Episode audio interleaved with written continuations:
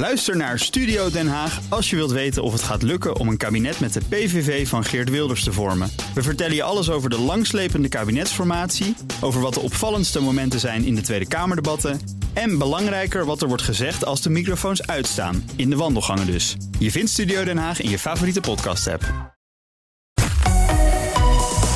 BNR Nieuwsradio. The Big Five. Art Rojakkers. Betaalbare woningen zijn amper te vinden en wie een huis wil moet alle financiële middelen uit de kast trekken. Dat is lang niet voor iedereen weggelegd. Lost het bijbouwen van een miljoen woningen alles op of moeten we aan andere touwtjes trekken? Dat hoor je deze week in BNR's Big Five van de woningcrisis. Met vandaag Kees Diepeveen te gast, GroenLinks-wethouder wonen in Utrecht. Goedemorgen. Goedemorgen. We beginnen met drie stellingen. Eens of oneens, nuanceren mag later. De woningcrisis gaat de komende drie jaar alleen maar verergeren. Eens. Beleggers zijn de grootste veroorzaker van de woningcrisis. Uh, oneens. Oneens. En de laatste, een GroenLinks-politicus wethouder wonen maken, dat is vragen om problemen. Oneens. Ja, dat dacht ik wel, ja. Vandaag zijn de cijfers bekendgemaakt van CBS... vergeleken met juni 2013. We hebben het dus over uh, acht jaar geleden. Is een koopwoning in Nederland gemiddeld 74% duurder. We konden vanochtend ook horen in de ochtendspits bij Bas van Werven. 74 Wat zegt dat cijfer? Dat is krankzinnig. Ik bedoel, ja, het is een bevestiging van wat we al weten. Want, eh, maar het is jaar op jaar hè, en daarmee rente op rente. Dus dat percentage. Het is echt schrikwekkend wat hier gebeurt. En, en nou ja, we kunnen op onze vingers natellen: 74 procent. Dat is niet de koopkrachtontwikkeling geweest. Dus het loopt volkomen uit de pas en uit de hand. Ja, want er zit dus een vermogensontwikkeling bij huizenbezitters die niet bij niet-huizenbezitters. Nee, waar slaat dat neer? Hè? Waar, waar accumuleert die, die welvaart als het ware? Nou ja dat, dat, ja, dat zit bij allerlei partijen, beleggende partijen, eigenaren vastgoedmensen. En ja, die komt niet terug ten goede van het wonen of ten goede van de samenleving. Levert het gemeentes ook iets op eigenlijk?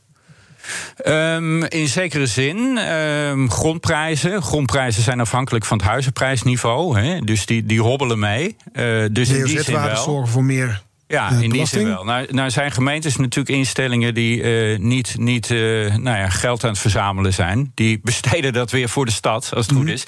En ook voor de voorwaarden om het goede wonen in de stad mogelijk te maken. Dus denk aan groen, denk aan, aan uh, fietsvoorzieningen, aan openbaar vervoer. Ja. ja. Maar dus voor, eigenlijk is voor gemeentes niet per se alleen maar slecht nieuws dat die huizenprijzen zo stijgen. Dus. Ja, toch wel. Want um, kijk, eh, gemeentes willen niets liever dan uh, mensen op een fatsoenlijke manier huisvesten. En eh, die, die gekte van de markt die op dit moment domineert, die is natuurlijk voor de gemeentes ook helemaal niet wenselijk. En uh, ja, dus gemeentes zitten daar ook vreselijk mee in hun maag. Laten we alles te doen wat mogelijk is. Ja, laten we daar eens naar kijken. Want u bent sinds 2018 wethouder wonen in Utrecht. Zo'n drie jaar nu dus. Ja. Was dit de portefeuille die niemand wilde hebben? Zo van, uh, dit wordt ellende? Nou, wonen is een, een heel politieke portefeuille natuurlijk overal. En zeker nu. Hè. Dus uh, het, het, was niet zo, uh, niemand wil hem hebben. Er werd, er werd eerder omgevochten. Het is een hoofdpijndossier dan, uh, natuurlijk. Dat wel. ja, het vraagt, het vraagt om, om durf en om volgehouden aandacht. En het vraagt om ook uh, op gemeentelijk niveau te doen wat je kan doen. En tegelijkertijd het Rijk aan te spreken. Wat doen jullie nou? Help mhm. ons nou alsjeblieft. Want we zien natuurlijk dat uh, in, in het wonen eigenlijk alleen die sociale sector gereguleerd is. En voor de rest is er knap weinig geregeld vanuit Den Haag. En dat moet echt anders. Bij u in Utrecht is het ook uh, de situatie dat kopers 10.000 euro's moeten overbieden. Een huis moeten aanschaffen soms zonder het gezien te hebben. Omdat het nou eenmaal zo druk is. Huurders die iedere maand enorme bedragen moeten overmaken voor een kleine appartement. Wat doet dat met u als wethouder wonen? Nou ja, ik vind het echt schrijnend. En ik, ik bedoel, je kan natuurlijk nergens komen, niet bij de bakker en niet op een verjaardagsfeestje op, of, of waar dan ook, op een receptie, zonder erop aangesproken te worden. En wat wij doen in Utrecht, dat is. Um, en veel sterker dan in het verleden, sturen op betaalbaarheid. Dat betekent dat bij elk woningbouwprogramma van nieuwbouwontwikkelingen we zeggen we, we streven naar 35% sociaal en 25% middensegment. Mm Dat is dus meer dan de helft betaalbaar wonen, wat wij, wat wij benoemen als betaalbaar. Want daar zit het probleem. Om daarop te sturen. Want als je dat volhoudt, dan gaat dat op den duur ook werken in de richting van de markt, is onze overtuiging. Want als de markt weet, in Utrecht kom je alleen aan de bak als je die 35 en die 25 procent eh, neerzet.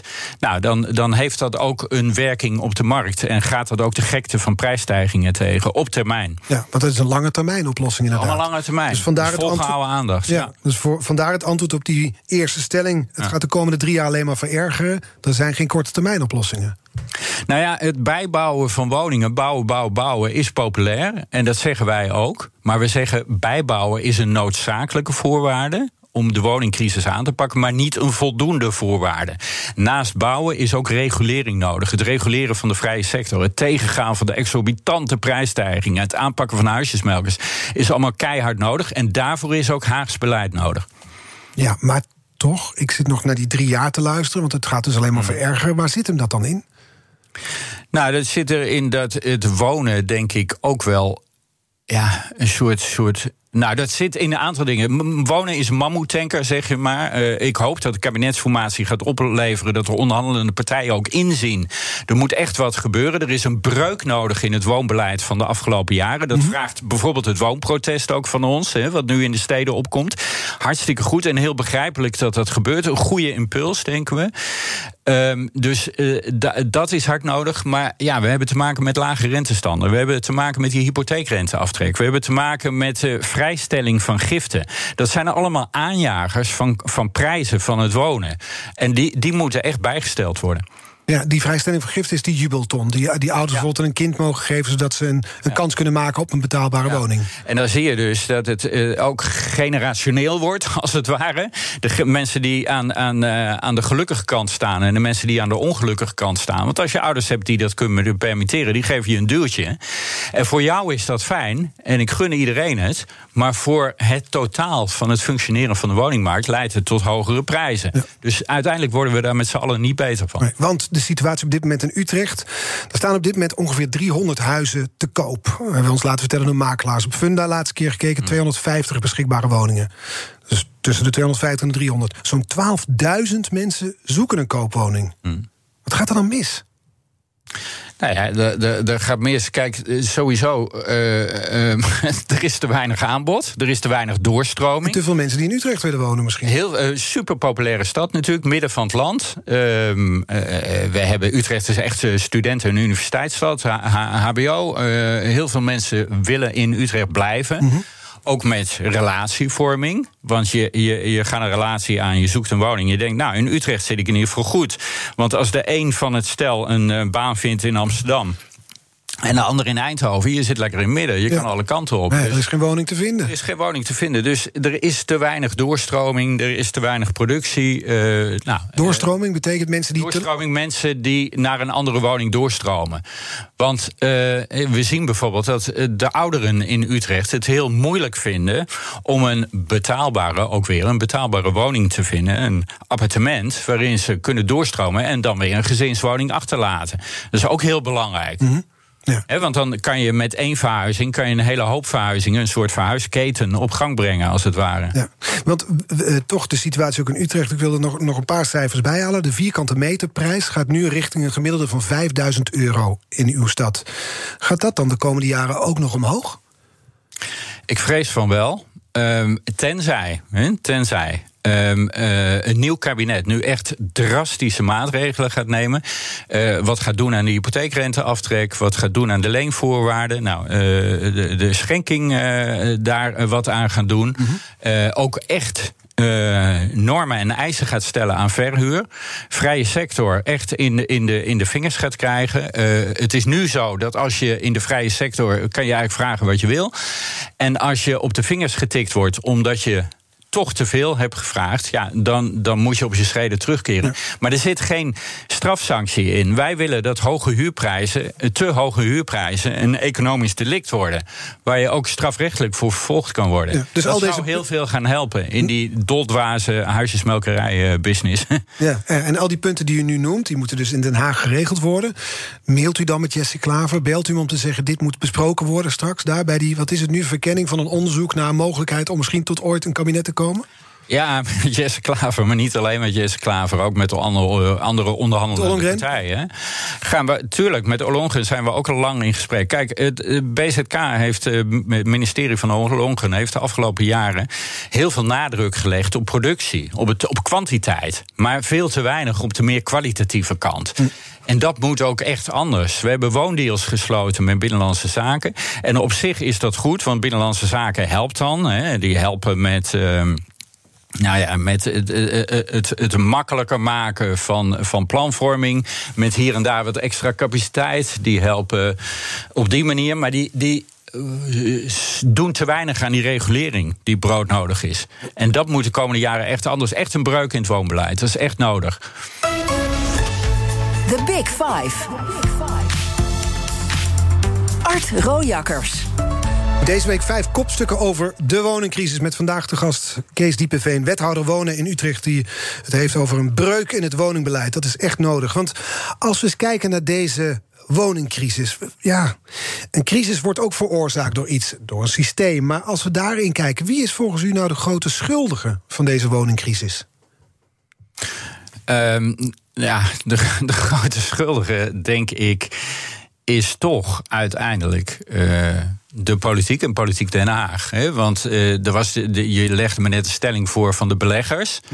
Natuurlijk, Daar beleggers. zijn u oneens inderdaad. Beleggers zijn de grootste veroorzaker omdat- van de woningcrisis. omdat, natuurlijk spelen de eh, beleggers hun rol, maar uiteindelijk doen de beleggers ook wat, eh, he- wat hen mogelijk wordt gemaakt of waar niet wordt ingegrepen. En er wordt veel te weinig ingegrepen. Kijk, in Nederland betalen wij. Dus Den Haag is de grootste veroorzaker en schuldig aan deze crisis. Ik denk het uiteindelijk wel. Als je het gaat analyseren, dus je moet zeggen van er wordt te weinig ingegrepen in de vrije markt. Eh, Het wonen is te veel een markt, te weinig een, een recht of te weinig een mogelijkheid voor mensen. En eh, nou ja, dat moet echt wezenlijk anders. Als je kijkt naar Nederland en vergelijkt met omringende buitenland, dan is het in Nederland toch zo dat wij verhoudingsgewijs heel veel geld besteden aan wonen. Hè? De zogenaamde woonquote. Welk deel van je inkomen Ja. gaat op aan wonen? Kent u die cijfers? Ook nog eens een keer, ik, eh, ik durf het niet te zeggen.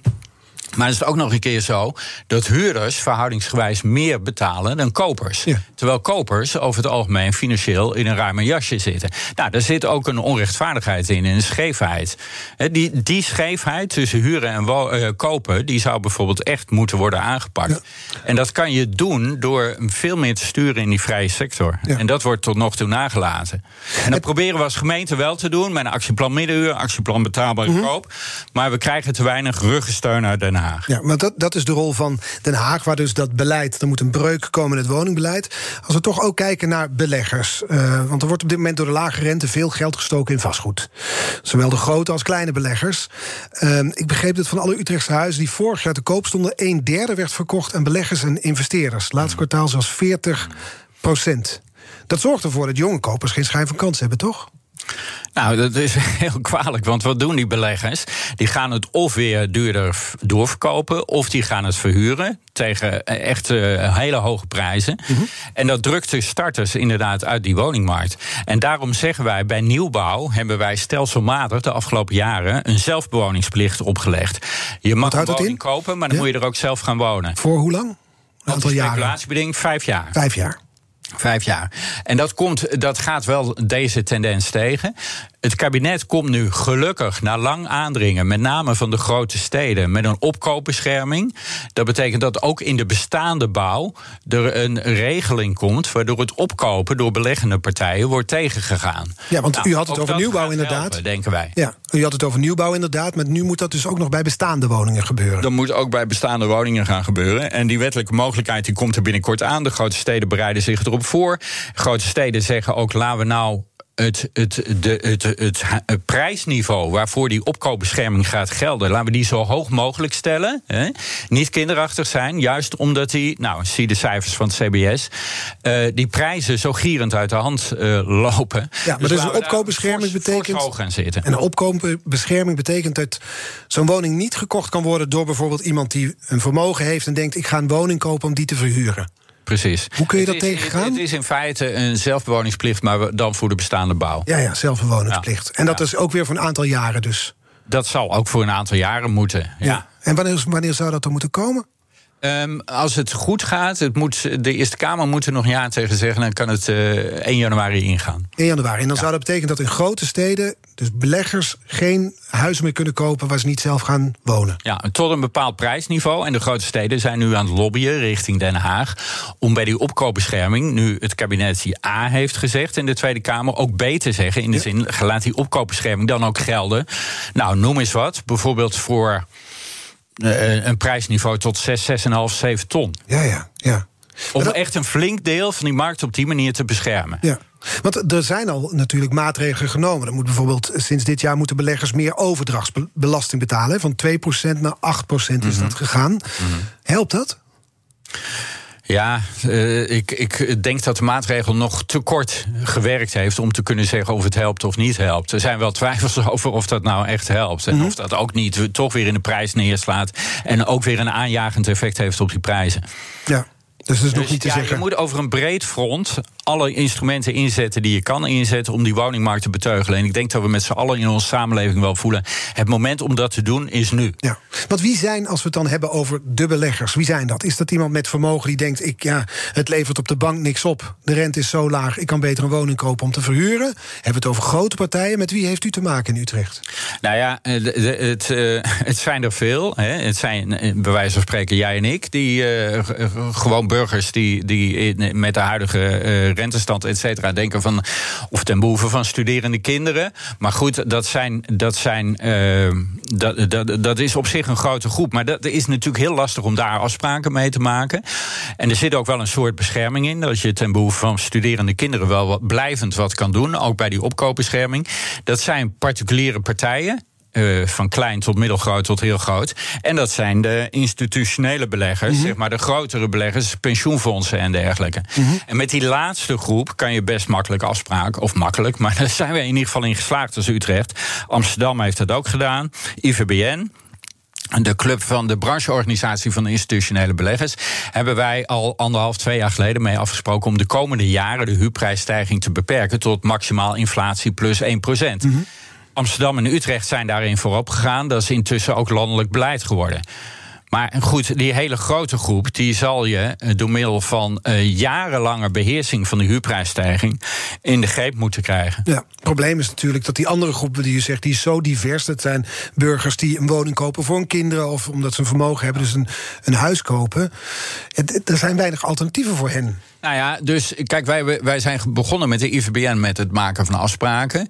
En daarom zeggen we ook, kabinet, uh, politiek Den Haag, laat daar nou gewoon een wettelijke regeling op volgen. Die wettelijke regeling is er nu vier jaar. Hè, die is tot stand gekomen bij de begrotingsbehandeling vorig jaar voor vier jaar. Maar je moet dat echt langjarig volhouden. En ook in het vooruitzicht stellen, omdat beheersing van de markt alleen kan als er een soort voorspelbaarheid komt in het overheidshandelen. En daarom op jouw vraag van waar ligt uiteindelijk de zwaarste verantwoordelijkheid toch bij politiek Den Haag, bij het, bij het Rijk. En, en omdat uh, het langjarig in het vooruitzicht stellen van wij gaan die huurprijs in de touwen krijgen. En dat doen we niet voor vier jaar, maar dat doen we bij wijze van spreken voor tien of twintig jaar. Mm -hmm. Dat biedt perspectief voor iedereen. Iedereen weet dan duidelijk, hier ben ik aan toe. Ja, maar dus u zegt Den Haag grijpt meer in. Want is het nu zo dat u als wethouder... bent u vrij genoeg om een lokaal woonbeleid te bepalen? Ja, wij kunnen wel wat. Uh, we hebben bijvoorbeeld ten aanzien van de middenhuur. Hè, de, alleen al de categorie middenhuur. Wij definiëren in Utrecht de middenhuur van de bovenkant van de liberalisatiegrens. Oftewel net boven de sociale sector. tot een krappe duizend euro huur in de maand. Mm -hmm. We hebben een aantal jaren geleden een actieplan geformuleerd. Want wat zagen wij gebeuren? Wij zagen gebeuren dat die, die huurprijs nog wel gehaald werd. Bij, in de nieuwbouw, hè, bij partijen die ontwikkelen. Maar dat dat wel leidde tot steeds kleinere woningen. Maar wij, en toen hebben wij gezegd, nou, in dat actieplan gaan wij afspraken maken met uh, ontwikkelende en beleggende partijen om een vierkante meter te koppelen aan een huurprijs. Dus zeg, beginnen bij 50 vierkante meter, ongeveer op die 730 euro per maand, tot 80 vierkante meter als je meer toegaat naar die krappe duizend. Mm -hmm. En laten we dat nou langjarig volhouden en ook een maximum stellen aan de huurprijsstijging van wederom die uh, inflatie plus ja. 1%. En op die manier dus beleid en. Op die manier ga je dus eigenlijk in de vrije sector ingrijpen. En dat doe je op basis van afspraken. Ja. Alleen, ja, afspraken super lastig natuurlijk. Moet je heel strak vastleggen. En daar hebben we ook wel af en toe zeeperts op gelopen, moet ik eerlijk toegeven. En daarom zou het heel erg helpen als politiek Den Haag zegt: wij gaan dat steunen, wij gaan dat ook wettelijk regelen. Maar nu even toch nog één stap terug. Want dit zijn concrete maatregelen en daar probeer je iets in... en soms gaat het mis of soms niet. Maar als we iets verder uitzoomen... dan kun je kijken naar het woningbeleid van de afgelopen decennia. Op zich zou je demografisch gezien kunnen bedenken... Welk, hoeveel woningen er waar nodig zijn. En ja, steden zijn meer in trek gekomen dan misschien verwacht werd. Maar toch, de overheid heeft de afgelopen jaren... op alle niveaus, zowel lokaal als, als landelijk... blijkbaar ernaast gezeten. Nou ja, we hebben ja, daarnaast gezeten. Kijk, de, de overheid heeft. de overheid, de overheid heeft alleen maar uh, geprobeerd te sturen, in feite. Bijna alleen maar. Hoe heeft het zo mis kunnen gaan de afgelopen jaren? Ik denk omdat er um, heel veel op zijn beloop is gelaten. En te weinig gezien is hoe rijksbeleid, ook het fiscale rijksbeleid, de hypotheekrenteaftrek met name, toch weer de hypotheekrenteaftrek, mm -hmm. waar we het al zo vaak en zoveel over hebben gehad. En waar al zoveel rapporten over geschreven hebben. Pak dat nou echt structureel aan. Bouw het af. Hou ermee op. Want het jaagt alleen maar de, de wonencrisis verder aan. Zoals dat uh, eerder het, was maakt, het maakt steeds scherper een onderscheid tussen de wonen en de koop, uh, tussen de huur- en de koopsector. Um, en die bereidheid is er tot nog toe onvoldoende geweest. Ja, want als het H-woord viel in Den Haag, dan. Dan schrok iedereen. Precies, maar dat had dus eerder aangepakt moeten worden. En dat was deze crisis niet zo uit de hand gelopen. Dat denk ik zeker. En laten we in ieder geval de les trekken dat nu we dat, we, nu we dat zien gebeuren in alle hevigheid, zie de CBS-cijfers van vandaag, ja. dat nu wel het moment is om het echt te gaan doen. Ja. Dus ik, ik uh, wens de mensen aan de formatietafel toe dat ze de wooncrisis ook een hele grote prioriteit geven in maken van afspraken. En is het dan zo dat als wethouder wonen, u heeft natuurlijk contact met uw collega's in andere steden, in de grote steden, dat jullie samen nu voortdurend brieven en notities sturen richting Den Haag van hou dit bovenaan het lijstje? Ja, zeker. En we trekken daar samen op als uh, G4 samen met Eindhoven. Um, en nou ja, we, we, we belobbyen Den Haag. We doen dat gezamenlijk. We doen dat over een breed front. En, en uh, alle partijen die aan zet zijn. Ja. Heeft u zelf eigenlijk een koopwoning? Ik heb zelf ook een koopwoning. In. Utrecht? In Utrecht. Spekkoper, hè? Nou ja, de, spekkoper. Ik woon. Ja. Ik, kijk, wonen, ja, spekkoper. Maar kijk, mensen kopen een woning vooral om te wonen. Tenminste, zo zit ik in elkaar. Ja, dat... En zo zitten heel veel mensen in elkaar. Ja, maar niet en, iedereen. En waardestijgingen, ja, dat is, uh, dat is uh, Vier, leuk. Hoe lang heeft u uw huis al? Wonen. Sorry? Hoe lang heeft u uw huis al? Um, een jaar of twee. Ja, oh ja, nee, dan zit u. Nee, zeggen, als u dan terug kon kijken, zo 74 procent. Ja. In Utrecht heb ik ook gemerkt hoe, hoe gek die markt is. Ja. Nu een koopwoning. Nou ja, je zit er middenin. Je Precies. ervaart het aan lijf. En iedereen kent de verhalen. Hè? Ja. We weten het allemaal. Hoe Van alle markten thuis. We praten er zo verder over. Ook over betaalbare huurwoningen. Um, dus dat gaan we zo doen. In BNR's Big Five. Tot zo. Ook Liesbeth Staats vind je in de BNR-app. Ja, heel handig. Luister live naar Kees en mij tijdens de Daily Move. Dan blijf je ook gelijk op de hoogte van breaking news en het laatste zakelijke nieuws. En daar vind je ook alle BNR-podcasts, waaronder de Perestrooikast. Download nu de gratis BNR-app en blijf scherp. BNR Nieuwsradio. The Big Five. Art Rojakkers. Welkom bij het tweede halfuur van BNR's Big Five. Deze week vijf kopstukken over de woningcrisis. Morgen praat ik nog met Onno Hoes, voorzitter van de NVM... over wat makelaars signaleren op de oververhitte woningmarkt. Met vandaag de gast Kees Diepeveen, GroenLinks, wethouder wonen in Utrecht. Ik wil heel even in het buitenland kijken. We gaan naar Wenen toe. Maar daar kom je als gezin met een inkomen van 85.000 euro... gezamenlijk inkomen, ook een aanmerking voor een corporatiewoning. Dus er is een plan daar, en volgens mij zijn die er in Nederland ook... om corporatiewoningen voor een bredere groep beschikbaar te maken. Zou dat een oplossing kunnen zijn?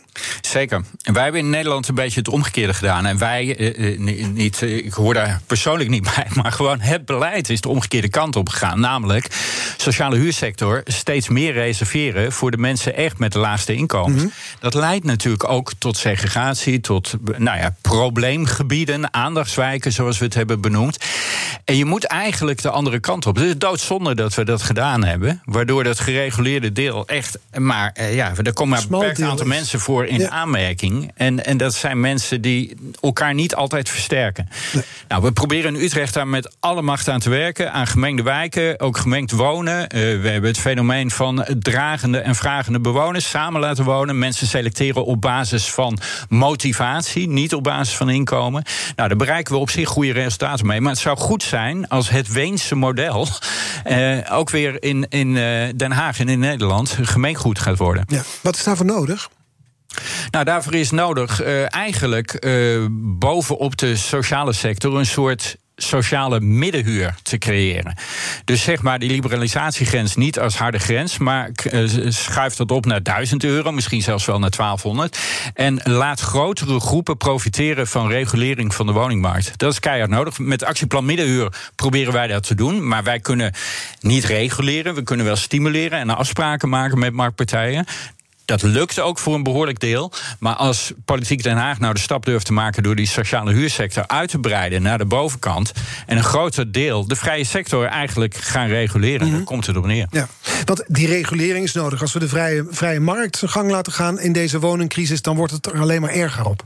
Ja, dat is uh, de vreselijke uitspraak. Ik geloof bij je eerste stelling. Ja. Van de komende drie jaar gaat het beter worden of wordt het eerst nog een stukje erger? Ik vrees eerst nog een stukje erger, tenzij er nu echt radicale ingrepen komen uit Den Haag. Ja. Want jullie zijn ook bezig met een fonds in Utrecht. Een, een experiment om huizen betaalbaarder te maken. Ja. Koopwoning inderdaad. Ja. Wat moet ik me daarbij voorstellen? Ja, dat is eigenlijk misschien wel een soort tussenvorm tussen huur en koop. Hè. Wij willen heel graag ook, ook betaalbare koop mogelijk maken. Dus voor, voor mensen uh, het mogelijk maken om een woning te kopen van... nou, noem eens wat, 2,5, 3 ton, mm -hmm. net iets boven de 3 ton. Alleen, je zit dan met het punt van... ja, ik kan dat wel eenmalig doen door daarop te sturen en, en dat mogelijk te maken. Maar dan is het met de eerste koper is het straks ook gedaan. Want die eerste koper die gaat na een aantal jaren weer vertrekken. Die gaat die mega winst. En dan gaat het weer mega, mega winst. En uh, ja, dat, dat zou je niet willen. Dus je wilt dan eigenlijk dat het weer terugvloeit in een fonds.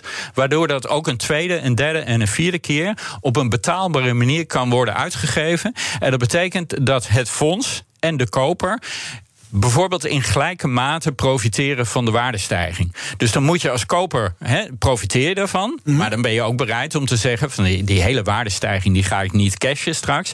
Nee, bijvoorbeeld de helft. En de andere helft vloeit terug in het fonds. Ja, waarmee dat fonds dan wat kan doen? Waarmee dat fonds in staat is om opnieuw die woning betaalbaar tegen een redelijke koopprijs uit te geven aan een nieuwe koper. Mm.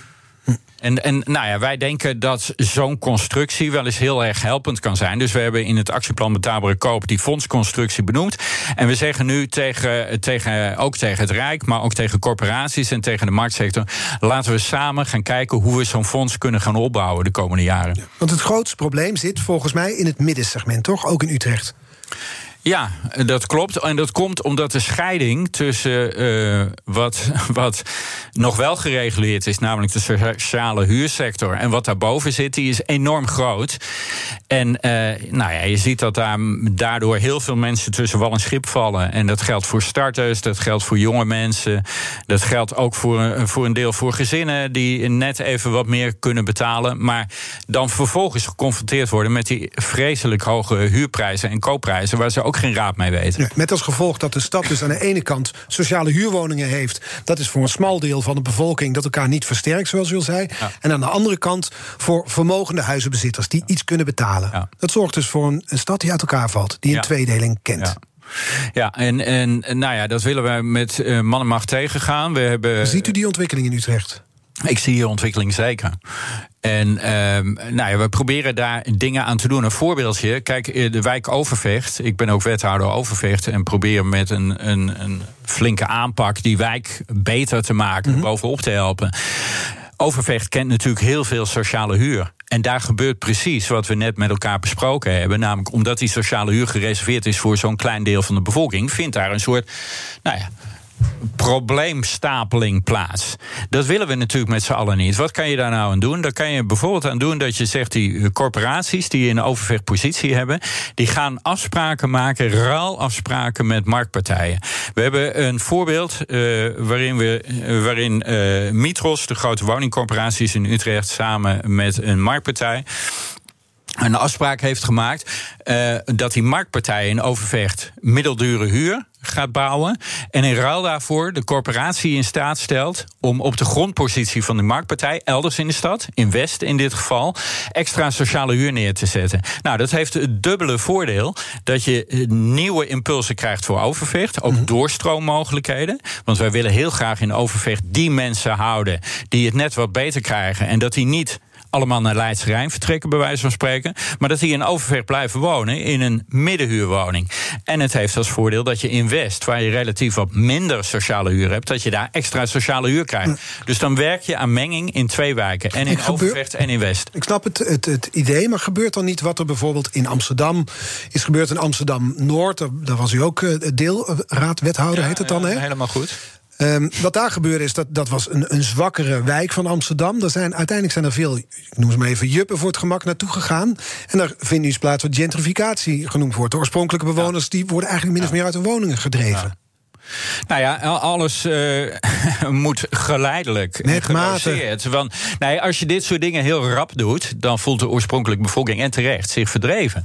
En je, het, het, gaat mij ook niet om dat ik allerlei nieuwe mensen Overvecht binnen wil halen. Ik wil het allerliefste in Overvecht mensen vasthouden die wat kunnen betekenen, omdat ze uh, kinderen op de school hebben waar ze actief zijn als voorleeshouder, omdat ze actief zijn in de sportclub en kinderen halen en brengen. Die mensen wil je graag voor de wijk behouden. En daarvoor is het nodig ook ander woningaanbod in Overvecht te krijgen dan tot nog toe. Namelijk net even wat duurder. Ja, zo moet dat dan gemengd worden. Ja, ja. dat is het idee van menging. Gemengde ja. wijken, gemengd wonen. Ja, maar dat is natuurlijk, dat is met Volga reguleren is dat ongelooflijk moeilijk voor elkaar te krijgen.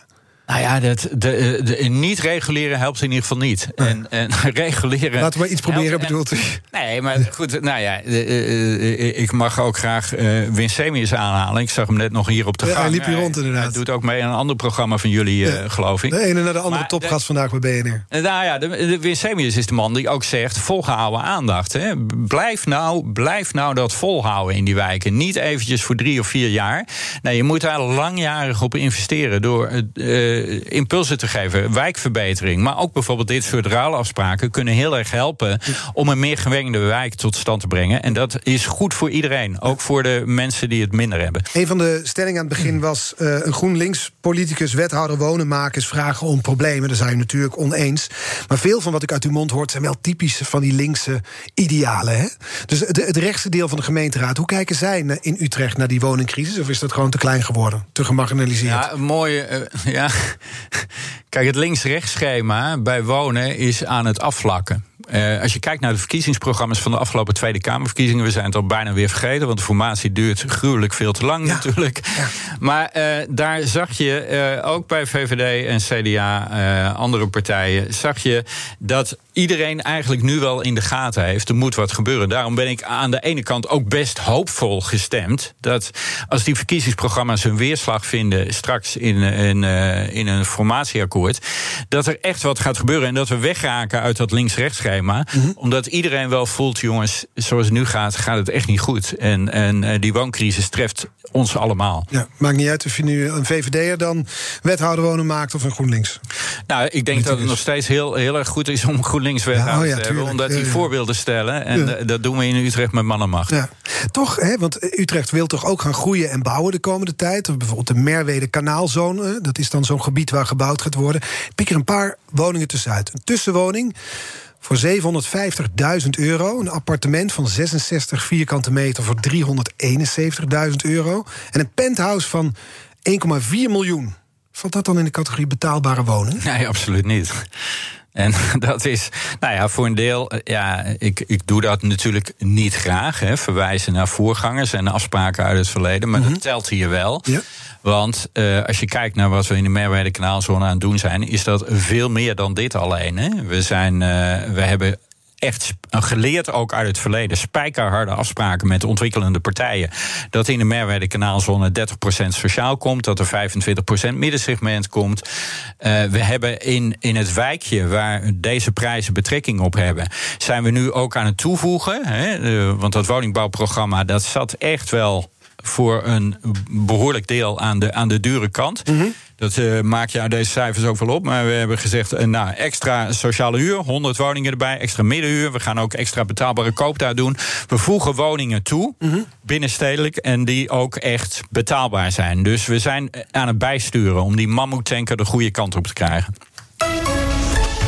Zometeen praat ik met wethouder Kees Diepeveen uit Utrecht. Wethouder wonen. Maar eerst naar Ivan Verrips. Zometeen om 11 uur. BNR breekt. Wat is je breekijzer? De scholen zijn weer begonnen, Art. En, ik weet er alles van. Ja, ja, zei het al vanochtend. Stond je er weer bij Precies, het schoolplein. Ja. Heb je al die andere uh, vaders en moeders heel erg gemist? Uh, nou ja, nee, ik moest dus. Ik heb ze amper gezien. Want oh. je, mag, uh, je, je mocht de school niet binnen. Mm. Vorig jaar vanwege corona. Dat mag dus na dit schooljaar, schoolvakantie wel. Ja. Alleen met een mondkapje. Oh ja. het is de eerste en die Had je niet dat was ik net even vergeten. Ach, ja. Dus ik heb ze toch gewoon weer hup, naar binnen gegooid. Afgedropt en wegwezen. Ja. Heel goed. Um, wij gaan erover praten, want dat uh, levert allerlei uh, vraagstukken op... hoe dat gaat in coronatijd. Vooral het verschil dat er is tussen gevaccineerde en niet gevaccineerde kinderen. Dat speelt natuurlijk vooral op de middelbare school. Uh, nog niet alle kinderen kunnen gevaccineerd zijn, überhaupt. En dan krijg je bijvoorbeeld dat niet gevaccineerde leerlingen... die moeten nog wel in quarantaine als ze in contact zijn geweest... met een besmet persoon, maar gevaccineerd kinderen dus niet. Idem voor leraren. Uh, er zijn wat regels rondom, uh, nou, je zei het net al, mondkapjes en dergelijke. Uh, er zijn wat zorgen rondom ventilatie. Om prikbussen die kinderen komen prikken. En ouders die zich daar zorgen om maken. Ja, pas maar op. Ons breekijzer vandaag is: behandel gevaccineerde en ongevaccineerde kinderen gelijk op school. Hebben het dan over basisschool of middelbare school? Nou ja, basisschool dat is natuurlijk onder de 12. Dus er wordt ja. sowieso niet geprikt. Nee. Dus daar is het vrij simpel. Okay. Maar het gaat dus vooral over middelbare school. Uh, en je ziet al uh, uh, verhalen van ja, waar eindigt dit dan? Mogen dan binnenkort ongevaccineerde kinderen niet meer mee op schoolreisje? Dat soort zaken. Nou, allerlei vraagstukken. Dus gaan we over praten vanaf 11 uur in BNR Breekt. Um, breekijzer dus. Behandel gevaccineerde en ongevaccineerde kinderen gelijk op school. Weet je telefoonnummer nog na lange zomer? Nee man, zoveel weken geleden. Roep nummer 020 468 4 keer 0 ja, Doe nog één keer keer, want dan ga ik het weer onthouden. 020 468 4 keer 0 Ik ja. heb een keer mogelijk op, mijn eigen, op, de, op de radio hier mijn eigen nummer genoemd. 020 5 nee, dat was heel onhandig. 468 4 keer 0 468 4 keer 0 En dan gaan we dus over praten in BNR Breekt. Om 11 uur bellen. Hartstikke goed, Ivo. BNR Nieuwsradio. Nieuwsradio. The Big Five. Ja, je luistert naar BNR's Big Five van de woningcrisis. Vandaag de gast Kees Diepeveen, GroenLinks-wethouder wonen in Utrecht. We hebben veel in kaart proberen te brengen de afgelopen, nou wat is het, drie kwartier... over de, de woningcrisis, de oorzaken en mogelijke oplossingen. Waar we het niet over gehad hebben is het ideaal dat wij met z'n allen hebben. Een huisje met een tuintje. Dat willen we hebben. Maar er wordt ook in Utrecht komen vooral woontorens en appartementencomplexen... als ik zit te kijken online. Dat lijkt dan niet met elkaar te verenigen. Ja, het ideaal dat we allemaal hebben. Ik weet niet of iedereen dat ideaal heeft. Hè? Want uh, de waardering voor stedelijk wonen, zullen maar zeggen, is toegenomen. Mm. Een van de problemen van Utrecht is ja, een, een, een, een, een goede het heeft een goede en een slechte kant. Dat is de populariteit van de stad. Mensen willen graag stedelijk wonen. En uh, dat betekent niet altijd een uh, huisje, huisje, tuintje, boompje, beestje situatie, zeg maar. Maar dat betekent dat mensen ook, uh, ja, ook willen kiezen voor, voor andere manieren van stedelijkheid. En dat zijn we um, aan het toevoegen in de stad. Hè? Want uh, ook als je demografisch kijkt op nationale schaal, maar ook op stedelijke schaal, dan kan je zeggen de eensgezinswoningen, daar hebben we er grofweg eigenlijk wel genoeg van. Het aantal 1 en 2 persoons huishoudens neemt natuurlijk enorm toe, zeker in een stad als Utrecht ook. Nou, uh, daarom zeggen we ook, we gaan zeker uh, ook dat toevoegen in de stad. En daar zijn we nu mee bezig. En er zijn genoeg eensgezinswoningen in Nederland, zegt u. Ze zijn alleen niet goed verdeeld. En dat zullen, nou ja, zullen wetenschappers mij denk ik nazeggen. Of ik zeg eigenlijk de wetenschappers ja, ja. Laat ik eerlijk zijn. Bescheidenheid siert mij. Ja. Uh, maar zeggen we, er zijn genoeg eensgezinswoningen. Alleen, uh, de, de, vaak wonen, uh, wonen één en twee persoonshuishoudens in uh, eensgezinswoningen. Heeft te maken met echtscheiding, heeft te maken met empty nesters, mm -hmm. zeg maar. Dus ik heb wel eens horen vertellen, als je in een weekend een grote verhuisbeweging in Nederland op touw zou zetten kan tegenwoordig natuurlijk met alle tools die we hebben. Ja, ja. Logistieke hele operatie. En je zou iedereen in een weekend laten verhuizen naar het huis wat het best past bij je inkomens- eh, en eh, huishoudensamenstelling. Dan, dan zou het allemaal best moeten passen. Ja, maar dit is de utopie, kijk, wij- want wij wie moeten bepaalt dat stimuleren. natuurlijk? Nee. Dat gaan we natuurlijk niet doen, dat is Nee. gekkigheid. Maar dat is even als gedachte-experiment. Maar eh, we, we eh maar kunnen toch heel natuurlijk even- doorstroming wel bevorderen. Ik snap het, maar voor heel even inzoomen op het gedachte-experiment. Want dat is interessant. In principe is er dus een aanbod van woningen. Er is, er is vraag naar woningen. Dat zou met elkaar af te stemmen zijn. Alleen het klopt niet hoe we wonen. Mensen wonen, zitten in een verkeerde woning. Ja. Bijvoorbeeld mensen die kinderen al uit huis... en ze verhuizen niet door omdat ze nou eenmaal geen fijn appartement kunnen vinden... en dat huis met die tuin dus blijven bewonen. Ja, is dat de situatie? Dat is voor een deel de situatie. En want je hoort natuurlijk ook best veel van, van de ouderen. Eh, en, nou ja, ik, ik ben intussen ook eh, de 60 gepasseerd. Voel me nog geen ouderen. Maar goed, laten we maar zeggen, de groepen daarboven. Ook hoor je wel vaak van... eh, ja, ik zou eigenlijk best wat kleiner willen wonen. Wat makkelijker, Maar dan moet het aanbod er wel zijn. Nou, voor een deel is de nieuwbouw die wij binnenstedelijk de komende jaren gaan doen... juist ook heel aantrekkelijk voor senioren... die een eensgezinswoning gaan achterlaten... waar dan weer startende gezinnen in terecht kunnen komen. Dus die beweging op gang brengen, dat is ook heel belangrijk. Doorstroming bevorderen. Het is een paar keer voorbij gekomen dit uur. Den Haag, daar moet het gaan gebeuren. Er zijn die formatie. Het zijn geen gesprekken, het zijn verkenningen. Wat zijn het eigenlijk? Ik weet het niet. Ze zijn er iets aan het doen met een formatie. Die zijn daar gaande. Nou bent u wethouder van GroenLinks, ook beleidsmedewerker geweest in de Tweede Kamer.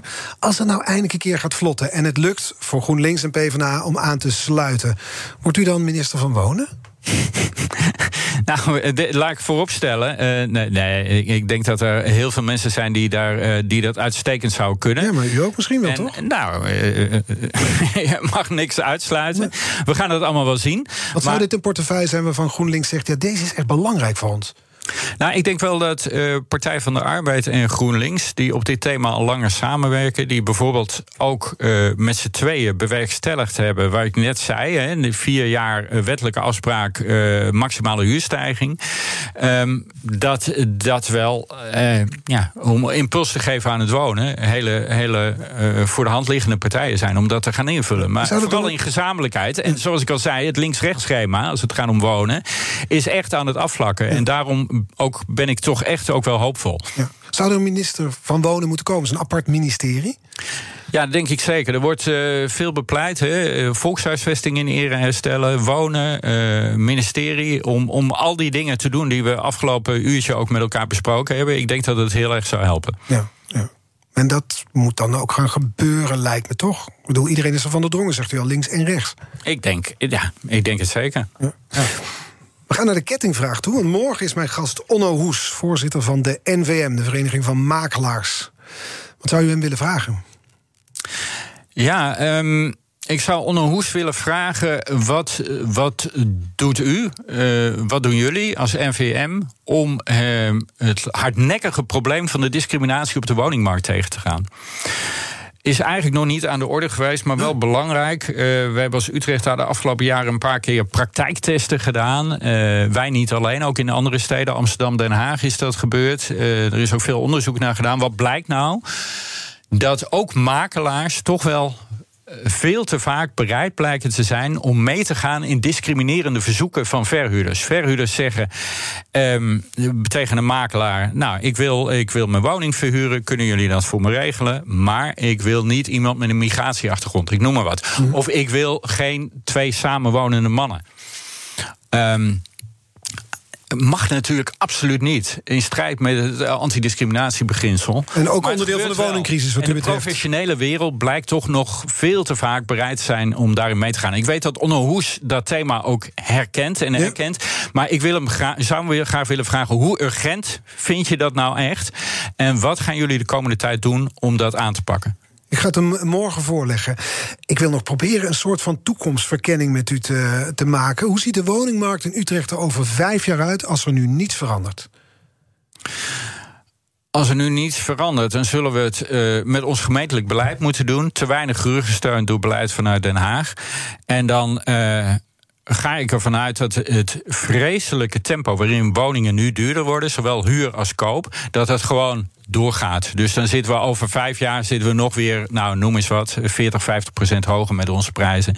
En dat is een schrikbeeld wat ons allen ervan moet doordringen dat ingrijpen nu nodig is in die woningmarkt. Of een aansporing voor mensen die denken: ik heb nog wat spaargeld, laat ik snel een appartementje kopen in Utrecht. Ja, maar kijk, dat, dat is. Uh, nou, dat heb ik ook al eerder in dit programma gezegd. Uh, leuk individueel. Maar de optelsom van al die individuele keuzes en individuele handelingen is collectief iets waar we met z'n allen van gruwen. Mm Want iedereen, uh, ook, ook de mensen die misschien naar dit programma luisteren, die hebben ook wel een neefje of nichtje die als starter niet aan de bak komt. En dat gaat ons allemaal aan. En ik denk dat we met z'n allen er beter van worden als we wel ingrijpen. Ja. Want dat ingrijpen, stel dat het wel gebeurt. Als u nou, we geven u even een carte blanche, u, mag doen wat u wil uh, qua woningbeleid. Hoe ziet dan de woningmarkt eruit in Utrecht over vijf jaar? Nou, dan, dan hebben we um, um, veel uh, meer uh, geregeld. Hebben we de huisjesmelkers in de greep. Dan is het uh, huurprijsniveau en ook het koopprijsniveau... wordt echt wezenlijk beïnvloed. Mm -hmm. Dat gaat allemaal veel rustiger aan. Dan slagen we er op die manier ook beter in... om gemengde wijken te maken. En um, nou ja, is, er, is er meer rust aan het front... en is de gekte echt voorbij. Ja. En, en slagen mensen er veel beter in om een woning te krijgen... naar hun zin. Ja, dat is het ideaal. En dan naar de praktijk toe. Er is een starter. Die probeert in Utrecht een woning te krijgen. Die luistert nu naar dit programma. Wat is nu een advies? Wat is nu een stappenplan als je als starter in Utrecht een woning wil kopen of huren? Nou, dat is. Uh, je dacht, er komt een hele diepe zucht. Je laten horen. Ja. Uh, aan de poort rammelen. Uh, de gemeente scherp houden. Dat is politiek Den Haag scherp houden. En, en, hoe kom je nog aan een woning? Dat is eigenlijk de vraag. In Utrecht, nu. Nou ja, nu, nu dat is, uh, uh, het aanbod is heel gering, daar hadden we het net over. Uh, koopwoningen heel gering. Huurwoningen wat ruimer, maar ook veel te weinig. Maar dat is toch je inschrijven, je melden, je uh, belangstellend tonen. Neem bijvoorbeeld de Merwede Kanaalzone. Verantwoordelijk wethouder ben ik daarvoor. Komende jaren komen er heel veel woningen, zowel huurwoningen als koopwoningen in de Merwede Kanaalzone. Meld je aan, laat weten dat je dat wil, dat je heel graag daar wil gaan wonen. -hmm. En uh, ja, denk ook met de gemeente mee hoe we daar een hele fijne wijk van kunnen maken. Ja, dus daar is bijvoorbeeld mogelijk dan nog ruimte om iets te vinden. Ja, zeker. Want er komen natuurlijk de komende jaren, en niet alleen daar, ook in de Cartesius driehoek, ook uh, in het buskwartier, ook in, uh, bij de Daalse Dijk. Er komen de komende jaren natuurlijk ook echt wel veel nieuwe woningen in Utrecht. Uh, waar mensen hun plekje kunnen gaan vinden. Ja, ja. Woont u met plezier in Utrecht? Ik woon met ongelooflijk veel plezier in Utrecht. Utrecht is een hele fijne stad. Maar ik moet eigenlijk helemaal geen reclame maken voor de stad. Want de stad die doet Komen er weer mensen, mensen op af. Ja. En ja, weet je. Dus, uh, en nou ja, we, we willen met z'n allen heel graag dat die stad bereikbaar en betaalbaar is voor hele grote groepen. Ja. En dat het een fijne stad is en een fijne stad blijft. En dat we een, een, een stad zijn waar iedereen zijn plekje kan vinden. Dank voor de uitleg rondom de woningcrisis en dan specifiek de, de crisis in Utrecht. Vandaag Kees Diepevin, GroenLinks-wethouder wonen in Utrecht. Ik zeg nog tegen de luisteraar dat alle afleveringen van BNR's Big Five terug te luisteren zijn. De podcast is te vinden op de BNR-app en ook op bnr.nl of in je favoriete podcast-app. Tot morgen, dan zijn we er dus met Onno Hoes van NVM. En nu hier Ivan Verrips van BNR Breekt. Tot morgen. Ook Thomas van Zeil vind je in de BNR-app. Je kunt live naar mij luisteren in Zaken doen. De BNR-app met breaking news, het laatste zakelijke nieuws... en je vindt er alle BNR-podcasts, bijvoorbeeld Het Nieuwe Geld. Download nu de gratis BNR-app en blijf scherp.